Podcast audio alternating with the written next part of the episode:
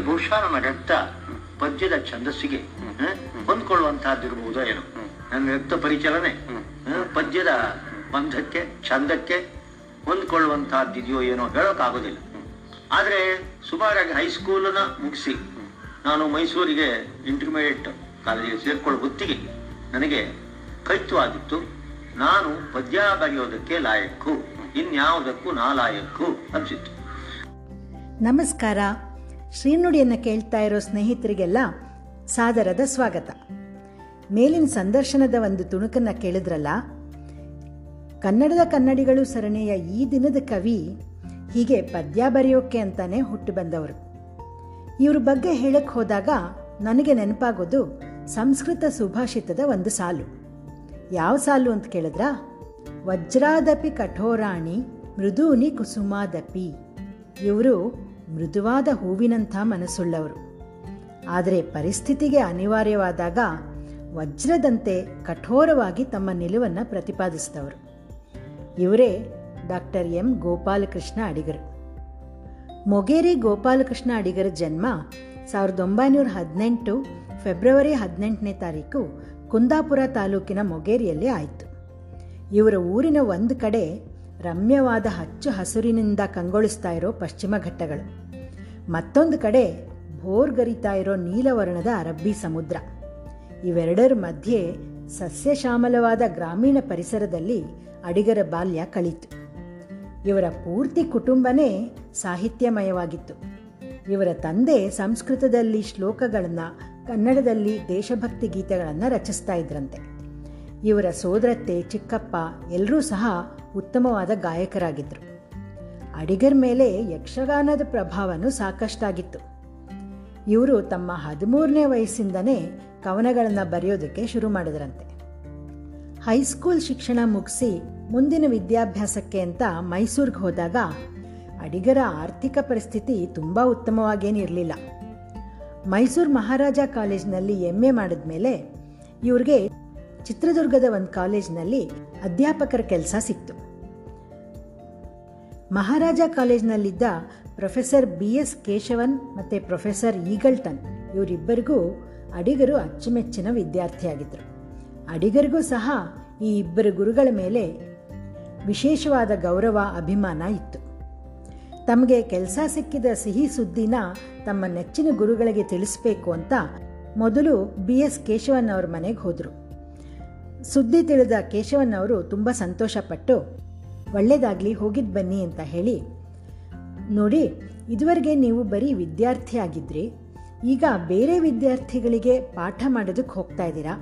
ಆಗಲೂ ನೀವು ಇದೇ ಥರ ಸರಳವಾದ ಉಡುಗೆನಲ್ಲಿ ಹೋಗೋದು ಅಷ್ಟು ಸರಿ ಇರಲ್ಲ. ಬನ್ನಿ ನನ್ನ ಜೊತೆ ಅಂತ ಹೇಳಿ ತಮ್ಮ ಟೈಲರ್ ಹತ್ರ ಅವ್ರನ್ನ ಕರ್ಕೊಂಡು ಹೋಗಿ ತಮ್ಮದೇ ಖರ್ಚಿನಲ್ಲಿ ಇವ್ರಿಗೆ ಎರಡು ಮೂರು ಸೂಟ್ಗಳನ್ನು ಹೊಲಿಯೋಕ್ಕೆ ಹಾಕಿದ್ರಂತೆ. ಅಲ್ಲಿಂದ ಪ್ರೊಫೆಸರ್ ಈಗಲ್ಟನ್ ಅವ್ರ ಮನೆಗೆ ಬಂದು ಈ ಸಂತೋಷದ ವಿಷಯನ ತಿಳಿಸಿದಾಗ ಅವರೂ ಸಹ ತುಂಬ ಖುಷಿಯಿಂದ well done my boy all the best go ahead ಅಂತ ಹೇಳಿ, ತಮ್ಮ ಜೇಬಿಗೆ ಕೈ ಹಾಕಿ ಕೈಗೆ ಬಂದಿದ್ದ ಅಷ್ಟೂ ನೋಟುಗಳನ್ನು ಅಡಿಗರ ಕೈಗೆ ತುರುಕಿ ಆಶೀರ್ವಾದ ಮಾಡಿ ಕಳಿಸಿದ್ರು. ಈ ಇಬ್ಬರು ಗುರುಗಳ ಸಮಯೋಚಿತವಾದ ನಡವಳಿಕೆನ ಅಡಿಗರು ಯಾವಾಗಲೂ ತುಂಬ ಭಾವಪೂರ್ಣವಾಗಿ ನೆನಪಿಸ್ಕೊಳ್ತಾ ಇದ್ರಂತೆ. ಅಡಿಗರದು ಯಾವಾಗಲೂ ನೇರವಾದ ನಡೆನುಡಿ ಬಿಚ್ಚು ಮಾತಿನ ಸ್ವಭಾವ. ಇವರು ಯಾವತ್ತೂ ತಮ್ಮ ಆದರ್ಶಗಳು, ಮೌಲ್ಯಗಳ ಜೊತೆ ರಾಜಿ ಮಾಡಿಕೊಳ್ಳಿಲ್ಲ. ಇದೇ ಕಾರಣಕ್ಕೆ ಇವರು ಬೇಕಾದಷ್ಟು ಉದ್ಯೋಗಗಳನ್ನು ಬದಲಾಯಿಸಬೇಕಾಯಿತು. ಹಲವಾರು ಸ್ಥಳಗಳಲ್ಲಿ, ಹಲವಾರು ಕಾಲೇಜ್ಗಳಲ್ಲಿ ಇವರು ಅಧ್ಯಾಪಕರಾಗಿ, ಪ್ರಿನ್ಸಿಪಾಲರಾಗಿ ಕೆಲಸ ಮಾಡಿದ್ದಾರೆ. ಇವು ಎಲ್ಲದರ ಜೊತೆ ಇವರ ಸಾಹಿತ್ಯ ಕೃಷಿ ಮಾತ್ರ ನಿರಂತರವಾಗಿ ನಡೀತಾ ಇತ್ತು. ಇವರ ಸೊಗಸಾದ ಒಂದು ಕವನದ ಒಂದೆರಡು ಸಾಲುಗಳನ್ನು ಮಧುರವಾದ ಕಂಠದಲ್ಲಿ ಕೇಳೋಣ ಬನ್ನಿ.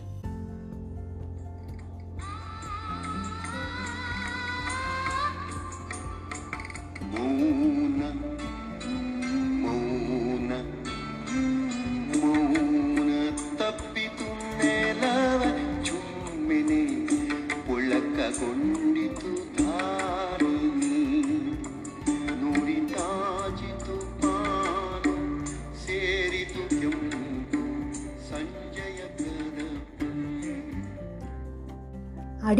ಅಡಿಗರಲ್ಲಿದ್ದ ಮತ್ತೊಂದು ವಿಶೇಷವಾದ ಗುಣ ಅಂದರೆ ಇವರು ತಮಗಿಂತ ಚಿಕ್ಕವ್ರ ಮಾತುಗಳಿಗೂ ಬೆಲೆ ಕೊಡ್ತಾ ಇದ್ರು. ಚಿಕ್ಕವರು ಏನೋ ಹೇಳ್ತಾರೆ ಅಂತ ಅಸಡ್ಡೆ ಮಾಡ್ತಿರ್ಲಿಲ್ಲ. ಅದು ಸರಿ ಅಂತ ಕಂಡು ಬಂದರೆ ಅದನ್ನು ಒಪ್ಕೊಂಡು ಪ್ರೋತ್ಸಾಹ ಕೊಡ್ತಿದ್ರು. ಅದಕ್ಕೆ ಒಂದು ಉದಾಹರಣೆ ಇಲ್ಲಿದೆ ನೋಡಿ. ಇವರು ಸಾಗರದ ಒಂದು ಕಾಲೇಜ್ನಲ್ಲಿ ಪ್ರಿನ್ಸಿಪಾಲ್ರಾಗಿ ಕೆಲಸ ಮಾಡ್ತಾ ಇದ್ದ ದಿನಗಳು. ಕಾಲೇಜಿನ ವಾರ್ಷಿಕೋತ್ಸವ ಇನ್ನು ಕೆಲವೇ ದಿನಗಳಲ್ಲಿ ನಡಿಬೇಕಾಗಿತ್ತು. ಅದಕ್ಕಾಗಿ ಸಿದ್ಧತೆಗಳು ಕೂಡ ಭರದಿಂದ ಸಾಕ್ತಾ ಇತ್ತು. ಒಂದಿನ ಸಾಯಂಕಾಲ ಅಡಿಗರು, ಏನೇನು ಸಿದ್ಧತೆಗಳಾಗ್ತಾ ಇದೆ? ಒಂದು ಸಲ ನೋಡ್ಕೊಂಡು ಬರೋಣ, ಎಲ್ಲ ವಿಚಾರಿಸ್ಕೊಂಡು ಬರೋಣ ಅಂತ ಕಾಲೇಜ್ ಕಡೆ ಹೊರಟರು. ಇವರ ಕಾಲೇಜ್ನಲ್ಲಿ ಒಂದು ನಿಯಮ ಇತ್ತು. ಕಾಲೇಜ್ ಕ್ಯಾಂಪಸ್ನಲ್ಲಿ ಯಾರೂ ಸಿಗರೇಟ್ ಸೇದಬಾರ್ದು ಅಂತ. ಅಡಿಗರು ಚೈನ್ ಸ್ಮೋಕರ್. ಆದರೆ ಅವರು ಕಾಲೇಜ್ನಲ್ಲಿ ಯಾವತ್ತೂ ಸಿಗರೇಟ್ ಸೇದ್ತಿರಲಿಲ್ಲ. ಆವತ್ತು ಸಾಯಂಕಾಲದ ಸಮಯ ಅದು ಅಲ್ಲದೆ ಪಾಠ ಮಾಡೋಕ್ಕೇನಲ್ವಲ್ಲ ಹೋಗ್ತಾ ಇರೋದು ಸುಮ್ಮನೆ ಹಾಗೆ ನೋಡ್ಕೊಂಡು ಬರೋದಕ್ಕೆ ತಾನೆ ಅಂತ ಅನಿಸಿ ಅಡಿಗರು ಒಂದು ಸಿಗರೇಟ್ ಸೇದ್ತಾ ಕಾಲೇಜ್ನಲ್ಲಿ ಓಡಾಡ್ತಾ ಇದ್ರು. ಆಗ ಒಬ್ಬ ವಿದ್ಯಾರ್ಥಿ ಇವರ ಎದುರಿಗೆ ಬಂದು, ಕ್ಯಾಂಪಸ್ನಲ್ಲಿ ಸಿಗರೇಟ್ ಸೇದಬಾರ್ದು ಅಂತ ಹೇಳಿ ಅಲ್ಲಿಂದ ಹೊರಟೋದ್ನಂತೆ. ಆ ಮಾತನ್ನು ಹೇಳಿದ ಮೇಲೆ ಇವ್ರ ಎದುರುಗಡೆ ನಿಂತ್ಕೊಳ್ಳೋಕ್ಕೆ ಅವನಿಗೆ ಧೈರ್ಯ ಬರಲಿಲ್ಲ. ವಿದ್ಯಾರ್ಥಿ ಆ ಮಾತನ್ನು ಕೇಳಿ ಪ್ರಿನ್ಸಿಪಾಲ್ರಾಗಿದ್ದ ಅಡಿಗರು ತಕ್ಷಣ ತಮ್ಮ ಕೈಯಲ್ಲಿದ್ದ ಸಿಗರೇಟ್ನ ಕೆಳಗೆ ಹಾಕಿ ಆರಿಸಿ ಆ ವಿದ್ಯಾರ್ಥಿನ ಕರೆದು, ತುಂಬ ಒಳ್ಳೆ ಮಾತು ಹೇಳಿದೆ ನೀನು ನೀನು ನಿಜವಾದ ಸ್ಟೂಡೆಂಟ್ ಅಂತ ಹೇಳಿ ಬೆನ್ನು ತಟ್ಟಿ ಕಳಿಸಿದ್ರಂತೆ. ಅತಿಯಾಗಿ ಸಿಗರೇಟ್ ಸೇದ್ತಾ ಇದ್ದ ಅಡಿಗರು ಮುಂದೆ ಒಂದು ದಿನ ಸಿಗರೇಟ್ ಸೇದೋದನ್ನೇ ಬಿಟ್ಬಿಟ್ರು. ಅದು ಹೇಗೆ ಅಂತೀರಾ? ಆಗ ಇವ್ರ ಮನೆ ಬೆಂಗಳೂರಿನ ಬನಶಂಕರಿನಲ್ಲಿತ್ತು. ಇವ್ರ ಮನೆ ಹತ್ರ ಒಂದು ಚಿಕ್ಕ ಗೂಡಂಗಡಿ ಇತ್ತು. ಅಲ್ಲಿ ಸಿಗರೇಟ್ ಸಿಗ್ತಾ ಇತ್ತು. ಬೆಂಗಳೂರು ಆವಾಗೆಲ್ಲ ಈಗಿನಷ್ಟು ಬೆಳೆದಿರಲಿಲ್ಲ. ಇವ್ರ ಮನೆ ಹತ್ರ ಇನ್ಯಾವ ಅಂಗಡಿನಲ್ಲೂ ಸಿಗರೇಟ್ ಸಿಗ್ತಿರ್ಲಿಲ್ಲ. ಆ ಗೂಡಂಗಡಿಗೆ ಹೋಗಬೇಕಾಗಿತ್ತು. ಒಂದಿನ ಬೆಳಗ್ಗೆ ಎದ್ದು ನೋಡಿದ್ರು ಅಡಿಗರು, ಸಿಗರೇಟ್ ಮುಗ್ದೋಗಿದೆ. ಆಗ ಸುಮಾರು ಬೆಳಗ್ಗೆ ಆರು ಗಂಟೆ ಸಮಯ. ಸಿಗರೇಟ್ ತರಕ್ಕೆ ಅಂತ ಆ ಗೂಡಂಗಡಿಗೆ ಹೋದರು. ಪ್ರತಿದಿನ ಬೆಳಗ್ಗೆ ಆರು ಗಂಟೆಗೆಲ್ಲ ಬಾಗಿಲು ತೆಗೆದುಬಿಡ್ತಾ ಇದ್ದ ಅಂಗಡಿ ಆವತ್ತು ಇನ್ನೂ ಮುಚ್ಚಿತ್ತು. ಅರೆ, ಇದೇನಿದು? ಅಂದ್ಕೊಂಡು ಮನೆಗೆ ಬಂದು ಮತ್ತೆ ಸುಮಾರು ಏಳು ಗಂಟೆ ಅಷ್ಟೊತ್ತಿಗೆ ಹೋದರು. ಆಗಲೂ ಅಂಗಡಿ ಬಾಗಿಲು ತೆಗೆದಿಲ್ಲ. ಯಾಕೆ ಇವನು ಇವತ್ತಿಷ್ಟು ಲೇಟ್ ಮಾಡ್ತಾ ಇದ್ದಾನಲ್ಲ? ಅಂದ್ಕೊಂಡು ಎಂಟು ಗಂಟೆಗೆ ಹೋಗಿ ನೋಡಿದ್ರೆ ಹ್ಞೂ ಆಗಲೂ ಅಂಗಡಿ ಬಾಗಿಲು ಮುಚ್ಚಿದೆ. ಒಂಬತ್ತು ಗಂಟೆಗೆ ಹೋಗಿ ನೋಡಿದ್ರು, ಆಗಲೂ ಮುಚ್ಚೆ ಇದೆ ಅಂಗಡಿ, ತೆಗೆದಿಲ್ಲ. ಇವ್ರಿಗೆ ಭಯಂಕರವಾದ ಸಿಟ್ಟು ಬಂತಂತೆ. ನಾನು ಅಡಿಗ ಒಂದು ಸಿಗರೇಟ್ಗೆ ಇಷ್ಟೆಲ್ಲ ಅಲದಾಡಬೇಕಾ? ಇಷ್ಟ ಅಲ್ದಾಡೋ ಹಾಗೆ ಮಾಡೋ ಈ ಸಿಗರೇಟಿನ ಸಹವಾಸವೇ ಬೇಡ ನನಗೆ, ಹೊಗ್ ಅಂತ ಆವತ್ತು ಸಿಗರೇಟ್ ಬಿಟ್ಟವರು ಇನ್ಯಾವತ್ತೂ ಮುಟ್ಲಿಲ್ಲ. ಅಡಿಗರು ಸಾಗರದಲ್ಲಿ ಇದ್ದಾಗ ಒಂದು ಶಾಲೆಯವರು ತಮ್ಮ ಸಮಾರಂಭಕ್ಕೆ ಇವ್ರನ್ನ ಮುಖ್ಯ ಅತಿಥಿಗಳನ್ನಾಗಿ ಕರೆದಿದ್ರು. ಆ ಸಮಾರಂಭನ ಒಂದು ಚಿಕ್ಕ ಬಯಲಿನಲ್ಲಿ ಏರ್ಪಾಡು ಮಾಡಿದರು. ಮಧ್ಯದಲ್ಲಿ ಒಂದು ಪುಟ್ಟ ಸ್ಟೇಜ್. ಸ್ಟೇಜ್ ಮೇಲೆ ನಿಂತ್ಕೊಂಡ್ರೆ ಇವ್ರಿಗೆ ಕಾಣಿಸ್ತಾ ಇದ್ದಿದ್ದು ಎದುರುಗಡೆ ಇರೋ ಒಂದು ಗುಡ್ಡ. ಆ ಗುಡ್ಡದ ಆ ಕಡೆ ಈ ಕಡೆ ಪಕ್ಕನೇ ಮಕ್ಕಳುಗಳು ಅಲ್ಲಿ ಎಷ್ಟು ಜಾಗ ಇತ್ತೋ ಅಷ್ಟರಲ್ಲೇ ಸರಿ ಹೊಂದಿಸ್ಕೊಂಡು ಕೂತಿದ್ರಂತೆ. ಇದು ಅಡಿಗರಿಗೆ ಒಂದು ಸ್ವಲ್ಪನೂ ಹಿಡಿಸ್ಲಿಲ್ಲ. ಅವರು ತಮ್ಮ ಭಾಷಣನ ಶುರು ಮಾಡಿದ್ರು. ಮಾನ್ಯ ಮುಖ್ಯೋಪಾಧ್ಯಾಯರೇ, ಪ್ರೀತಿಯ ವಿದ್ಯಾರ್ಥಿಗಳೇ ಹಾಗೂ ನನ್ನ ಎದುರಿಗಿರುವ ಬೆಟ್ಟವೇ ಆ ಮುಖ್ಯೋಪಾಧ್ಯಾಯರಿಗೆ ಹೇಗೆ ಪ್ರತಿಕ್ರಿಯಿಸಬೇಕು ಗೊತ್ತಾಗದೆ ಸುಮ್ಮನೆ ನಿಂತ್ಕೊಂಡ್ರಂತೆ. ಆಗ ಅಡಿಗರು ಹೇಳಿದರು, ನೋಡಿ, ಯಾವುದೇ ಸಮಾರಂಭ ಆದರೂ, ಅದು ಎಷ್ಟೇ ಚಿಕ್ಕದಾಗಿದ್ದರೂ ಸರಿಯಾದ ರೀತಿಯಲ್ಲಿ ವ್ಯವಸ್ಥಿತವಾದ ರೀತಿಯಲ್ಲಿ ನಡೆಸಿ, ಸ್ವಲ್ಪ ದೊಡ್ಡ ಜಾಗದಲ್ಲಿ ಏರ್ಪಾಡು ಮಾಡಿ, ಮಕ್ಕಳನ್ನ ಸ್ಟೇಜ್ ಎದುರುಗಡೆ ಕೂತ್ಕೊಳ್ಳೋ ಹಾಗೆ ಮಾಡಿ, ಅವ್ರಿಗೆ ಈ ಸಮಾರಂಭದಲ್ಲಿ ಆಸಕ್ತಿ ಹುಟ್ಟೋ ಹಾಗೆ ಮಾಡಿ, ಅಂತ ಹೇಳಿದ್ರು. ಆ ಶಾಲೆಯವರು ಕ್ಷಮಾಪಣೆ ಕೇಳಿದಾಗ, ನೀವು ಕ್ಷಮಾಪಣೆ ಕೇಳೋ ಅಗತ್ಯ ಏನೂ ಇಲ್ಲ. ಮುಂದೆ ನಿಮ್ಮ ತಪ್ಪನ್ನು ಸರಿಪಡಿಸ್ಕೊಂಡು ಸರಿಯಾಗಿ ನಡೆಸ್ಕೊಂಡು ಹೋಗಿ ಅಂತ ತಿಳಿಸಿ ಹೇಳಿ ಬಂದರು. ಅಡಿಗರು ಎಷ್ಟು ಸೌಮ್ಯ ಸ್ವಭಾವದವರಾಗಿದ್ದರೋ ಅಷ್ಟೇ ನಿಷ್ಠೂರವಾದ ವ್ಯಕ್ತಿ ಕೂಡ ಆಗಿದ್ದರು ಅದೇ ಸಾಗರದಲ್ಲಿ ಮತ್ತೊಂದು ಸಲ ಮತ್ತೊಂದು ಶಾಲೆಯವರು ಇವರನ್ನ ತಮ್ಮ ವಾರ್ಷಿಕೋತ್ಸವನ ನಡೆಸ್ಕೊಡಿ ಬನ್ನಿ ಅಂತ ಕರೆದ್ರು. ಸಾಯಂಕಾಲ ಆರು ಗಂಟೆಗೆ ಸರಿಯಾಗಿ ಕಾರ್ಯಕ್ರಮ ಶುರು ನೀವು ಆರು ಗಂಟೆಗೆ ಬಂದುಬಿಡಿ ಅಂತ ಹೇಳಿದ್ರು. ಆದ್ರೇನಾಯ್ತು? ಅದೇ ದಿನ ಬೆಳಗ್ಗೆ ಒಬ್ಬರು ಮಂತ್ರಿ ಮಹೋದಯರು ಸಾಗರಕ್ಕೆ ಬಂದರು. ಈ ಶಾಲೆ ಶಾಲೆಯವ್ರಿಗನ್ನಿಸ್ತು ಮಂತ್ರಿಗಳನ್ನು ಕರೆಸಿ ಸಮಾರಂಭ ನಡೆಸಿದ್ರೆ ತಮ್ಮ ಶಾಲೆ ವರ್ಚಸ್ಸು ಜಾಸ್ತಿ ಆಗಬಹುದು ಅಂತ. ಅವರನ್ನು ಆಹ್ವಾನಿಸಕ್ಕೆ ಹೋದಾಗ ಮಂತ್ರಿಗಳು, ಆಯಿತು ಬರ್ತೀನಿ, ತೊಂದರೆ ಇಲ್ಲ, ಆದರೆ ಸಾಯಂಕಾಲ ಐದು ಗಂಟೆಗಾದರೆ ನನಗಾಗತ್ತೆ ಅಂತ ಹೇಳಿದ್ರು. ಹಾಗೆ ಆಗಲಿ ಅಂತಂದ್ಬಿಟ್ಟು ಮಂತ್ರಿಗಳನ್ನು ಕರೆದು ಐದು ಗಂಟೆಗೆ ಸರಿಯಾಗಿ ಇವರು ಕಾರ್ಯಕ್ರಮನ ಪ್ರಾರಂಭಿಸಿದ್ರು. ಅಡಿಗರು ತಮಗೆ ತಿಳಿಸಿದ ಹಾಗೆ ಸರಿಯಾಗಿ ಆರು ಗಂಟೆಗೆ ಬಂದರು. ಸಮಾರಂಭ ನಡೀತಾ ಇದೆ. ಇವರು ಬಂದ ತಕ್ಷಣ ಶಾಲೆಯವರು ಬಂದು ಇವರನ್ನ ಸ್ಟೇಜ್ ಮೇಲೆ ಕರ್ಕೊಂಡು ಹೋಗಿ ಜಾಗ ಮಾಡಿ ಕೂರಿಸಿದ್ರು.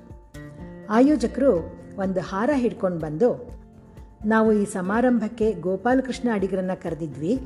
ಆದರೆ ಮಂತ್ರಿಗಳು ಬಂದಿದ್ದರಿಂದ ಅವ್ರ ಸಮಯಕ್ಕೆ ಸರಿಯಾಗಿ ನಮ್ಮ ಕಾರ್ಯಕ್ರಮನ ಶುರು ಮಾಡಬೇಕಾಯ್ತು. ದಯವಿಟ್ಟು ಅಡಿಗರು ಬೇಸರ ಮಾಡಿಕೊಳ್ಳದೆ ಈ ಹಾರನ ಸ್ವೀಕರಿಸಬೇಕು ಅಂತ ಹಾರ ಹಾಕಕ್ಕೆ ಹೋದಾಗ ಅಡಿಗರು ಅವ್ರ ಕೈಯಿಂದ ಹಾರನ ಕಿತ್ಕೊಂಡು ತಮ್ಮ ಎದುರಿಗಿದ್ದ ಟೇಬಲ್ ಮೇಲೆ ಬಡಿದು, ಹೌದ್ರಿ, ನನಗೆ ಬೇಜಾರು ಆಗಿದೆ ಅಂಥೇಳಿ ಅಲ್ಲಿಂದ ಹೊರಟು ಬಂದ್ಬಿಟ್ರು. ಅಡಿಗರ ಕವನಗಳಲ್ಲಿ ವೈವಿಧ್ಯಮಯವಾದ ವಿಷಯಗಳಿರ್ತಾ ಇದ್ವು. ಸ್ವಾತಂತ್ರ್ಯ ಸಂಗ್ರಾಮ, ದೇಶಭಕ್ತಿ, ಪ್ರೀತಿ, ಪ್ರಣಯ, ಪ್ರಕೃತಿ ಸೌಂದರ್ಯ, ರಾಜಕೀಯ ವಿಡಂಬನೆ, ಜೀವನದ ಅನುಭವಗಳು, ಆಧ್ಯಾತ್ಮ, ಹೀಗೆ ಭೂಮಿ ಮೇಲಿನ ಪ್ರತಿಯೊಂದು ವಿಷಯನೂ ಇವರ ಕವನಗಳಿಗೆ ವಸ್ತು ಆಗ್ತಿತ್ತು. ಇವರು ಕನ್ನಡ ಸಾಹಿತ್ಯವನ್ನು ನವೋದಯ ಸಾಹಿತ್ಯದಿಂದ ನವ್ಯ ಸಾಹಿತ್ಯದ ಕಡೆಗೆ ನಡೆಸ್ಕೊಂಡು ಬಂದರು. ತಮಗೆ ಸರಿ ಅನಿಸಿದ ಅನಿಸಿಕೆಗಳನ್ನ ಭಾವನೆಗಳನ್ನ ನಿರ್ಭೀತಿಯಿಂದ ತಮ್ಮ ಬರವಣಿಗೆಯಲ್ಲಿ ಇಳಿಸ್ತಾ ಇದ್ರು. ಇವರು ಬರೆದ ಪ್ರಾರ್ಥನೆ ಅನ್ನೋ ಒಂದು ಕವನ ಆಗಿನ ಸಮಾಜದಲ್ಲಿ ಒಂದು ಚಿಕ್ಕ ಕೋಲಾಹಲವನ್ನೇ ಉಂಟು ಮಾಡಿತು ಆ ಕವನದಲ್ಲಿ ಇವರು ಉಪಯೋಗಿಸಿರೋ ಭಾಷೆ, ಬಳಸಿರೋ ಕೆಲವು ಪದಗಳು ಸಭ್ಯತೆಯ ಎಲ್ಲೆಯನ್ನು ಮೀರಿದೆ ಅಂತ ಕೆಲವ್ರಿಗೆ ಅನ್ನಿಸ್ತು ಹೆಸರಾಂತ ಕವಿಯೊಬ್ಬರು ಇದರ ವಿಷಯವಾಗಿ ಮುಖ್ಯಮಂತ್ರಿಗಳಿಗೆ ದೂರು ಕೊಟ್ರಂತೆ. ಹೀಗೆ ಅಡಿಗರು ಒಂದು ಕವನ ಬರೆದಿದ್ದಾರೆ. ಅದನ್ನು ಬರೆದಿರೋ ರೀತಿ ಅಷ್ಟು ಸಮಂಜಸವಾಗಿಲ್ಲ. ಇದು ನಮ್ಮ ಇಂದಿನ ತರುಣ ಪೀಳಿಗೆಯವರನ್ನು ದಾರಿ ತಪ್ಪಿಸಬಹುದು. ನೀವು ಇದ್ರ ಬಗ್ಗೆ ವಿಚಾರಣೆ ನಡೆಸಬೇಕು ಅಂತ ದೂರು ಕೊಟ್ಟರು ಆ ಮುಖ್ಯಮಂತ್ರಿಗಳು ಇವ್ರಿಗೆ ಹೇಳಿ ಕಳಿಸಿದ್ರು. ಇಂಥ ದಿನ, ಇಂಥ ಸಮಯಕ್ಕೆ ಬಂದು ನನ್ನನ್ನು ಭೇಟಿ ಮಾಡಬೇಕು. ಅದಕ್ಕೆ ಅಡಿಗರು ಹೇಳಿ ಕಳಿಸಿದ್ರಂತೆ, ನಿಮಗೆ ಹೇಗೆ ನಿಮ್ಮ ಸಮಯ ಅಂತ ಒಂದು ಇದೆಯೋ, ಹಾಗೆ ನನಗೂ ನನ್ನ ಸಮಯ ಇದೆ. ನಮ್ಮಿಬ್ಬರಿಗೂ ಸಮಯವಾದಾಗ ಭೇಟಿ ಮಾಡೋಣ. ಅಂತ. ಮತ್ತು ಹೇಳಿದ್ರಂತೆ, ಇದು ನನ್ನ ಕವನದ ಕುರಿತಾದ ಭೇಟಿಯಾದರೆ ನಾನು ಯಾವತ್ತೂ ನನ್ನ ಪದ್ಯದ ವಿವರಣೆಯನ್ನು ಮಾಡೋದಿಲ್ಲ. ಅವುಗಳನ್ನ ಓದಿ ಚೆನ್ನಾಗಿ ಅರ್ಥ ಮಾಡಿಕೊಂಡಿರೋರು ಕೆಲವರು ಇದ್ದಾರೆ ನಿಮಗೆ ಏನೇ ವಿವರ ಬೇಕಾದರೂ ಅವರಲ್ಲಿ ಯಾರನ್ನಾದರೂ ಕೇಳಿ ಅಂತ ಹೇಳಿದರು. ಅಡಿಗರು ತಮಗಿಂತ ಹಿರಿಯ ಸಾಹಿತಿಗಳ ಜೊತೆ ಬೆರೆಯೋದಕ್ಕಿಂತ ತರುಣ ಸಾಹಿತಿಗಳು ಉದಯೋನ್ಮುಖ ಕವಿಗಳ ಜೊತೆ ಜಾಸ್ತಿ ಸ್ನೇಹ ಮಾಡಿ ಅವ್ರಿಗೆ ಪ್ರೋತ್ಸಾಹ ಕೊಡ್ತಾ ಇದ್ರು. ಪ್ರತಿದಿನ ಸಾಯಂಕಾಲ ಬೆಂಗಳೂರಿನ ಗಾಂಧಿ ಬಜಾರಿನ ಒಂದು ಹೋಟೆಲ್ನಲ್ಲಿ ತಮ್ಮ ತರುಣ ಬಳಗದ ಜೊತೆ ಸಾಹಿತ್ಯದ ಬಗ್ಗೆ ಚರ್ಚೆ ಮಾಡ್ತಾ ಅವ್ರಿಗೆ ಮಾರ್ಗದರ್ಶನ ನೀಡ್ತಾ ಇದ್ರು. ಅಲ್ಲಿ ಇವರು ಬೈಟು ಕಾಫಿ ಜೊತೆಗೆ ಬೈಟು ಮಸಾಲೆ ದೋಸೆ ತಿಂತಾಯಿದ್ರು ಬೈಟು ಕಾಫಿ ಕುಡಿಯೋರು ಬೇಕಾದಷ್ಟು ಜನ ಇದ್ದಾರೆ ಆದರೆ ಬೈಟು ಮಸಾಲೆ ದೋಸೆ ತಿಂದವರು ಇವರೊಬ್ಬರೇ ಅನಿಸುತ್ತೆ ಅಂತ ಅವ್ರ ಸ್ನೇಹಿತರು ನೆನಪಿಸ್ಕೊಳ್ತಾರೆ. ಅಡಿಗರಿಗೆ ನಿವೃತ್ತಿ ಆದಮೇಲೆ ಸರ್ಕಾರದಿಂದ ಮಾಸಾಶನ ತಗೊಳ್ಳಿ ಅಂತ ಇವರ ಕೆಲವು ಸ್ನೇಹಿತರು ಸಲಹೆ ಕೊಟ್ಟರು ಆಗಿನ ಮುಖ್ಯಮಂತ್ರಿಗಳಾಗಿದ್ದ ದೇವರಾಜ ಅರಸರವರಿಗೆ ಗೋಪಾಲಕೃಷ್ಣ ಅಡಿಗರು ಮತ್ತು ಅವರ ಕವನಗಳು ಅಂದರೆ ತುಂಬ ಅಚ್ಚುಮೆಚ್ಚು. ಮುಖ್ಯಮಂತ್ರಿಗಳು ನಿಮ್ಮನ್ನು ಅಷ್ಟೊಂದು ಇಷ್ಟಪಡ್ತಾರೆ, ನೀವು ಒಂದು ಅರ್ಜಿ ಹಾಕಿ ಸಾಕು, ನಿಮಗೆ ಮಾಸಾಶನ ಸಿಗುತ್ತೆ ಅಂತ ಸ್ನೇಹಿತರು ಹೇಳಿದರು. ಆದರೆ ಅಡಿಗರು ಮಾತ್ರ ಇದಕ್ಕೆ ಖಂಡಿತ ಒಪ್ಪಲಿಲ್ಲ ಆ ರೀತಿ ಕೇಳಿ ತಗೊಳ್ಳೋ ಅಂಥ ಮಾಸಾಶನ ನನಗೆ ಬೇಡವೇ ಬೇಡ ಅಂತ ಹೇಳಿಬಿಟ್ಟು ಹಾಗೂ ಒಂದ್ಸಲ ಯಾವುದೋ ಕೆಲಸದ ಮೇಲೆ ಇವರು ಸ್ನೇಹಿತರ ಜೊತೆ ವಿಧಾನಸೌಧಕ್ಕೆ ಹೋಗಿದ್ದಾಗ ಆ ಸ್ನೇಹಿತರು, ಇಷ್ಟು ಹತ್ತಿರ ಬಂದಿದ್ದೀರಿ, ಒಂದ್ಸಲ ಮುಖ್ಯಮಂತ್ರಿಗಳನ್ನ ಭೇಟಿ ಮಾಡಲೇಬೇಕು ನೀವು ಅಂತ ಬಲವಂತವಾಗಿ ಅವ್ರ ಹತ್ರ ಕರ್ಕೊಂಡು ಹೋದರು. ಇವರು ಬಂದಿದ್ದ ವಿಷಯ ತಿಳಿದ ದೇವರಾಜ ಅವರು ತಾವೇ ಕುರ್ಚಿ ಬಿಟ್ಟು ಎದ್ದು ಬಂದು ಇವ್ರ ಕೈ ಹಿಡ್ಕೊಂಡು ಒಳಗಡೆ ಕರ್ಕೊಂಡು ಹೋಗಿ ಕೂರಿಸಿ ಉಪಚಾರ ಮಾಡಿದ್ರಂತೆ. ಹಾಗೆ ಮಾತಾಡ್ತಾ, ನಿಮಗೆ ನನ್ನಿಂದ ಏನಾದರೂ ಕೆಲಸ ಆಗಬೇಕಾದ್ರೆ ಹೇಳಿ, ನನಗೆ ಏನಾಗುತ್ತೆ ಅದನ್ನು ನಾನು ಮಾಡ್ತೀನಿ ಅಂತ ಹೇಳಿದರು. ಆದರೆ ಅಡಿಗರು, ಇಲ್ಲ, ಆ ಥರ ಯಾವ ಕೆಲಸನೂ ಇಲ್ಲ, ನನಗೇನೂ ಬೇಕಾಗಿಲ್ಲ ಅಂತ ಹೇಳಿ ಎದ್ದು ಬಂದ್ರಂತೆ. ಆದರೆ ಆಮೇಲಿಂದ ಇವ್ರಿಗೆ ಮಾಸಾಶನ ಸಿಕ್ತು, ಅದು ಬೇರೆ ವಿಷಯ. ಅಡಿಗರ ಒಂದು ಜನಪ್ರಿಯವಾದ ಕವಿತೆ ಯಾವ ಮೋಹನ ಮುರಳಿ ಕರೆಯಿತು. ಈ ಹಾಡನ್ನು ಬರೆಯೋದಕ್ಕೆ ಅವ್ರಿಗೆ ಸ್ಫೂರ್ತಿ ಹೇಗೆ ಬಂತು? ಮೂರನೇ ಮಹಡಿಯಲ್ಲಿದ್ದ ಇವ್ರ ಮನೆಗೆ ಸುರುಳಿ ಸುರುಳಿ ಆಕಾರದ ಮೆಟ್ಲುಗಳಿದ್ವಂತೆ. ಹಾಗೆ ಆ ಸುರುಳಿ ಮೆಟ್ಲುಗಳಲ್ಲಿ ಒಂದ್ಸಲ ಹತ್ಕೊಂಡು ಹೋಗ್ತಾ ಇದ್ದಾಗ ಇವರು ಬೇರೆ ಮನೆಗಳಿಂದ ರೇಡಿಯೋಗಳಲ್ಲಿ ಬೇರೆ ಬೇರೆ ಕಾರ್ಯಕ್ರಮಗಳು ಕೇಳಿಸ್ತಾ ಇದ್ವು. ಇವ್ರು ಹತ್ಕೊಂಡು ಹೋಗ್ತಿದ್ದಾಗ ಇದ್ದಕ್ಕಿದ್ದ ಹಾಗೆ ಕರೆಂಟ್ ಹೊರಟೋಯ್ತು. ಎಲ್ಲ ರೇಡಿಯೋಗಳು ನಿಂತೋದು ಆಗ ದೂರದಲ್ಲೆಲ್ಲೋ ಒಂದು ಟ್ರಾನ್ಸಿಸ್ಟರಿಂದ ಬರ್ತಾ ಇದ್ದ ಕೊಳಲಿನ ನಾದ ಇವ್ರ ಕಿವಿ ಮೇಲೆ ಬಿತ್ತಂತೆ. ಆಗ ಇವ್ರ ಮನಸ್ಸಿನಲ್ಲಿ ಯಾವ ಮೋಹನ ಮುರಳಿ ಕರೆಯಿತೋ ದೂರ ತೀರಕ್ಕೆ ನಿನ್ನನು ಅನ್ನೋ ಸಾಲು ಹುಟ್ಟಿತು. ಮುಂದೆ ಅದೇ ಸಾಲನ್ನು ಹಿಡ್ಕೊಂಡು ಅದನ್ನು ಬೆಳೆಸಿ ಜೀವನದ ತತ್ವವನ್ನೆಲ್ಲ ಅದರಲ್ಲಿ ತುಂಬಿ ಒಂದು ಸುಂದರವಾದ ರೂಪ ಕೊಟ್ಟು ನಮ್ಮ ಮುಂದೆ ಇಟ್ಟರು ಅಡಿಗರು. ಸಾವಿರದ ಒಂಬೈನೂರ ತೊಂಬತ್ತೆರಡನೇ ಇಸ್ವಿಲಿ ಇವರು ಸ್ವರ್ಗಸ್ಥರಾದಾಗ ಇವರ ಅಂತಿಮ ದರ್ಶನಕ್ಕೆ ಅಂತ ಬೇಕಾದಷ್ಟು ಜನ ಬಂದು ಸೇರಿದರು. ಆಗ ಶ್ರೀಮತಿ ರತ್ನಮಾಲಾ ಪ್ರಕಾಶ್ರವರು ಇವರ ಕಾಲ್ ಹತ್ತಿರ ಕೂತ್ಕೊಂಡು ಈ ಹಾಡನ್ನು ಹಾಡಿ ತಮ್ಮ ಶ್ರದ್ಧಾಂಜಲಿ ಅರ್ಪಿಸಿದಾಗ ಅಲ್ಲಿದ್ದವ್ರ ಕಣ್ಣಲ್ಲೆಲ್ಲ ನೀರು ಸುರಿತಿತ್ತು.